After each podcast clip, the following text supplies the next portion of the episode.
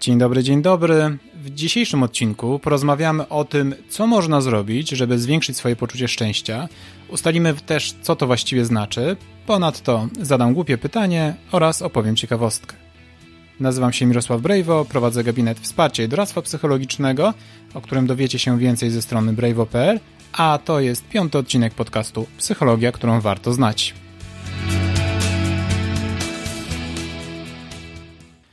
Ale zanim zaczniemy, czy wy wiecie, ilu was jest? No, dużo was jest. Jak odejmę całą swoją rodzinę i znajomych, którzy czują się w obowiązku, żeby słuchać tego podcastu, no, tudzież trochę zmuszeni, to okazuje się, że i tak jest duża grupa osób, które słuchają psychologii, którą warto znać, więc bardzo Wam dziękuję, miło mi z tego powodu i oczywiście tym bardziej motywuje mnie to do tego, żeby rozwijać ten podcast, cały czas go ulepszać, tak, żeby mógł być dla Was jak najbardziej przydatny. Swoją drogą, jeśli chodzi o rozwój podcastu, dość pomocne są wszelkie Wasze łapki w górę, subskrypcje, recenzje, duże ilości gwiazdek w aplikacjach, z których korzystacie, więc bez żadnej presji, ale jeżeli kiedyś będziecie mieli ochotę, to będę wdzięczny, jak coś dorzucicie. A teraz już do rzeczy, moi drodzy, do rzeczy. Rozdział pierwszy. O czym mówię, gdy mówię o szczęściu? To może zacznijmy od głupiego pytania. Wyobraźcie sobie, że mamy dwie osoby o podobnym poziomie szczęścia. I oto jedna z nich w efekcie wypadku zostaje sparaliżowana, a druga w efekcie zakupu szczęśliwego losu wygrywa główną nagrodę w loterii. Jak myślicie, która z tych osób będzie bardziej szczęśliwa? Pewnie pomyśleliście, serio, serio, już nic głupszego nie dało się wymyślić, ale z drugiej strony pewnie pojawiała wam się też myśl, że no skoro zadają takie pytanie, to może jest ono nieco podchwytliwe. No i trochę jest. Bo oczywiście okazuje się, że w krótkiej perspektywie, po tym jak ktoś na przykład doświadcza niepełnosprawności czy jakiejś choroby, to notuje spory spadek poczucia dobrostanu. Natomiast osoba, która wygrywa w lotto, oczywiście zwiększy swój odczuwany poziom szczęścia. Ale jednocześnie okazuje się, że gdy zapytamy te osoby albo zobaczymy, co u nich słychać po roku, to już wcale nie widać tak wielkiej różnicy względem tego pierwotnego poziomu szczęścia, jaki odczuwali tuż przed tymi wydarzeniami. I co prawda, niektóre badania sugerują, że szczególnie duże zmiany wpływają na poziom dobrostanu także w dłuższej perspektywie, to jednak myślę, że jest to rzecz, na którą warto zwrócić uwagę. Każdy z nas ma swój taki, nazwijmy to, standardowy poziom szczęścia. W badaniach nazywa się to set point. I co to znaczy? Że jeżeli staramy się określić nasz subiektywny poziom szczęścia i dobrostanu od 0 do 10, gdzie 0 to masakra, a 10 to bosko, to możemy mieć na przykład osobę, która zazwyczaj oscyluje wokół 5 na 10. I czasem wynik tej osoby trochę wzrośnie pod wpływem pozytywnych wydarzeń, czasem spadnie, ale ogólnie będzie się trzymał cały czas wokół tego wyniku. Tak? Nawet jeżeli ta osoba wygra w lotto, to oczywiście spowoduje to spory wzrost tego poczucia dobrostanu, ale po jakimś czasie, na przykład po kilku miesiącach, zwykle około trzech, powróci to już do tego swojego pierwotnego poziomu. Oczywiście każdy z nas ma, ma swój inny set point, tak? czyli część osób będzie lądowała bliżej piątki, część bliżej siódemki, ktoś bliżej czwórki.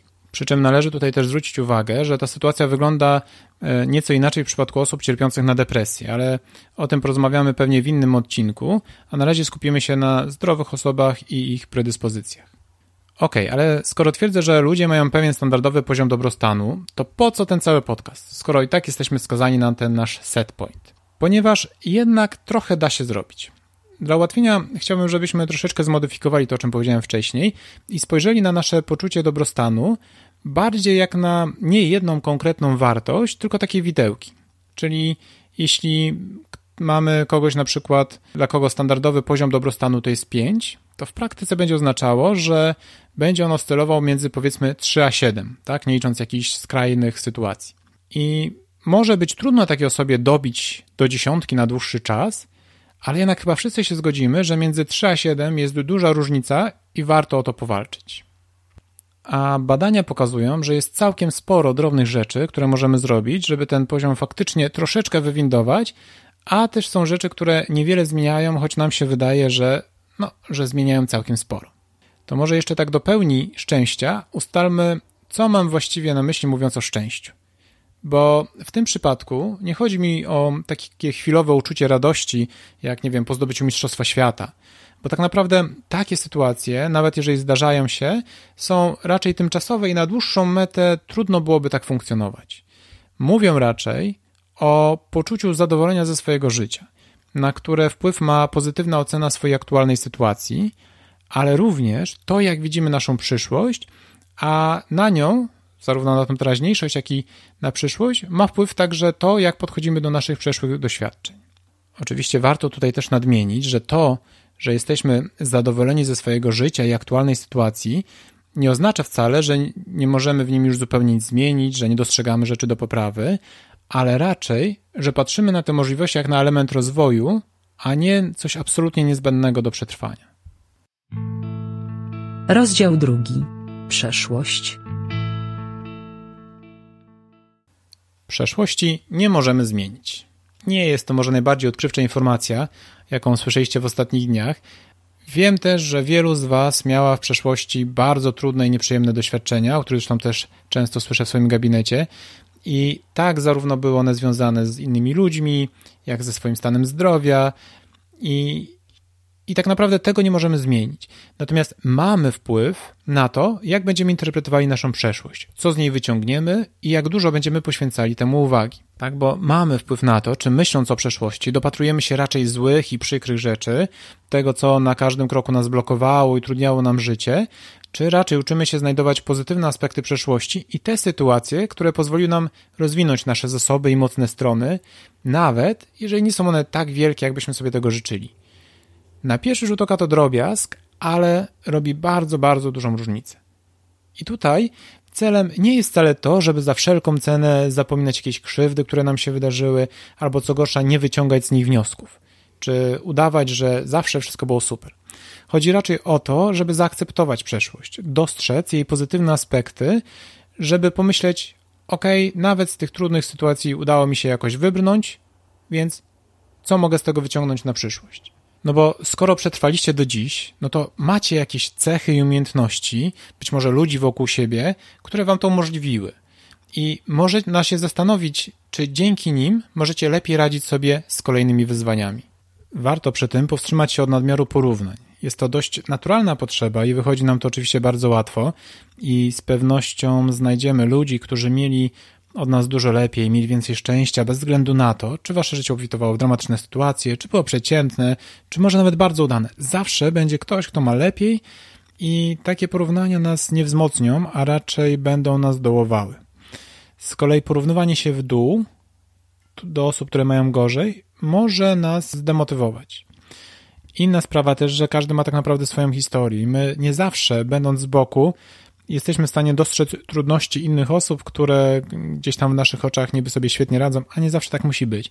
Ale ogólnie dobrze jest ograniczać porównania do innych osób. Co do przeszłości, budowanie lepszego obrazu, ja wiem, że to nie jest łatwe, ale warto też wybaczyć sobie. Bardzo często pracuję z osobami, które mają mnóstwo mocnych stron, potrafią dawać sobie świetnie radę i mają wartościowe cele, ale nie wykorzystują potencjału, bo ciągle wracają do przeszłości i złoszczą się na swoje błędy, na niewykorzystane okazje.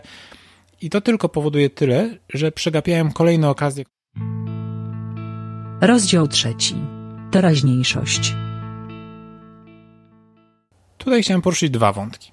Pierwszy to kwestia zaspokojenia potrzeb, a drugi to budowania wspomnień. Więc od początku.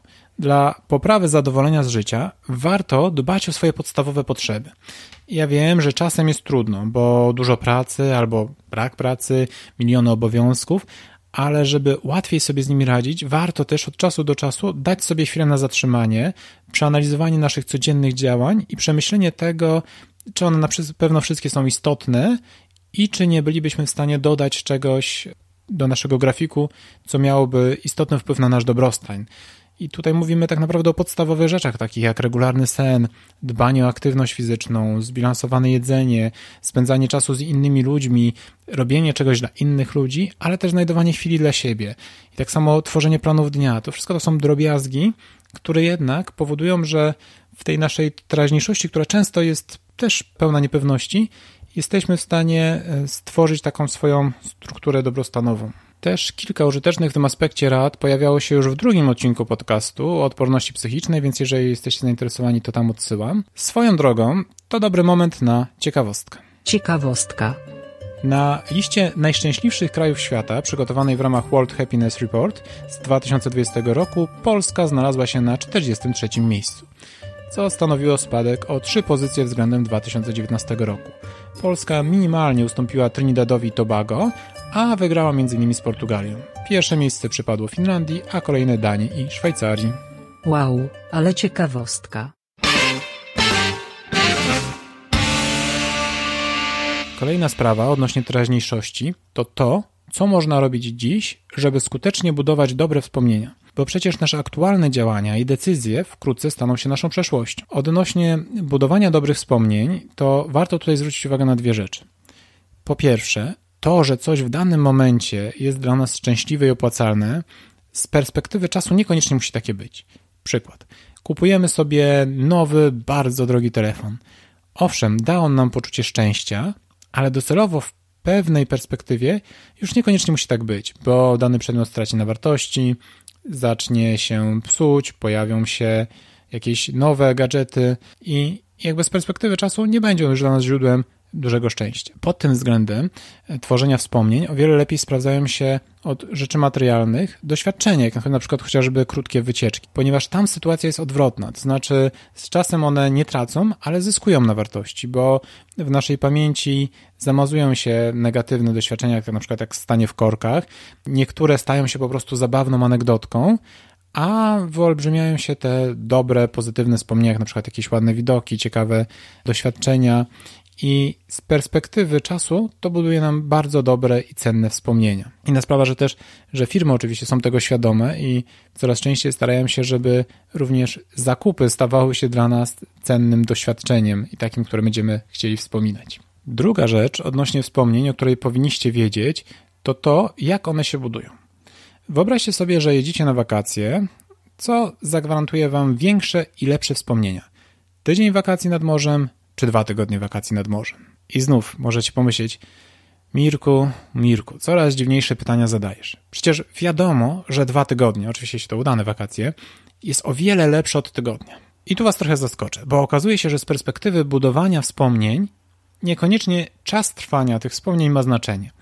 Jeśli chodzi o teraźniejszość, owszem, dwa udane tygodnie będą lepsze od jednego, ale na nasze wspomnienia kluczowy wpływ ma tak naprawdę najważniejsze, najbardziej zapadające w pamięć wydarzenie z tych wakacji, tak zwany pik, oraz jej końcówka. Sam czas trwania już niewiele zmienia. Czyli jeżeli zapewnimy sobie jakąś ciekawą atrakcję, coś godnego zapamiętania w środku naszych wakacji oraz zadbamy o to, żeby końcówka była przyjemna, to nawet jeżeli reszta wakacji będzie taka dość przeciętna, to i tak będziemy mieli pozytywne wspomnienie. Swoją drogą, mając to na uwadze i wiedząc o tym, że te wspomnienia tak powstają, to warto zadbać o to, żeby na przykład nasze wakacje miały dobry koniec, czyli na przykład zamiast nerwowego pakowania się przed wyjazdem, lepiej jest zrobić to dzień wcześniej, żeby w dniu wyjazdu znaleźć jeszcze chwilę na skorzystanie z jakiejś atrakcji. Niby niewielka różnica w teraźniejszości, ale duża różnica we wspomnieniach.